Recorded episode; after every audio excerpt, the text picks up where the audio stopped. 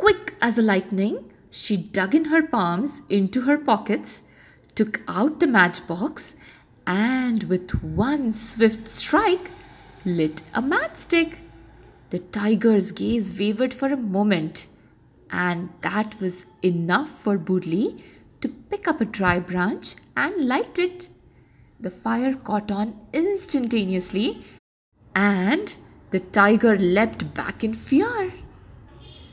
He glanced at the little girl holding the flame. Should I eat her up? He seemed to think, and then realized he was not hungry. Maybe he had devoured a monkey just a while back and his stomach felt queasy. Why risk my life and eat a skinny girl? he thought, and then, with one swipe of his tail and a grunt, he nervously turned around and walked away. That was close! Just about then, Burli's mom and the other ladies came looking for Burli. She ran as fast as she could to where her mother was. Oh, Aya, I just met a tiger and he did not eat me up, panted the little girl. The women looked at one another and burst out laughing. You're such a sweet little girl, Burli. Why would a tiger not eat you up? One of them jokingly remarked. Burli scratched her head. I don't know, she murmured. Uh, maybe because I knew how to light a fire.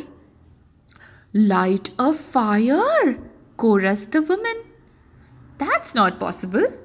But I did, protested Burli Mundi, with tears blinding her eyes, when her mother stepped in. Hush! Don't you dare make fun of my daughter. She's a brave girl who can certainly scare a tiger away. I am proud of her, said Prem Sila, and she hugged her Burli warmly. Burli Mundi clasped her mother's hand and smiled.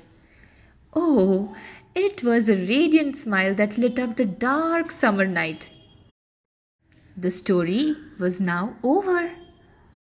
Where is Burli Mundi now? asked the little girl after hearing her grandmom's story. The old woman smiled and then chuckled Burli Mundi is no other than your grandmother, my child, and she is sitting right in front of you. The little girl's eyes lit up.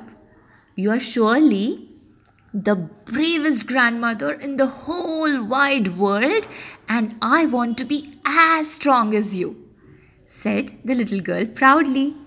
And putting her head gently on the old lady's lap, she gradually drifted into sleep.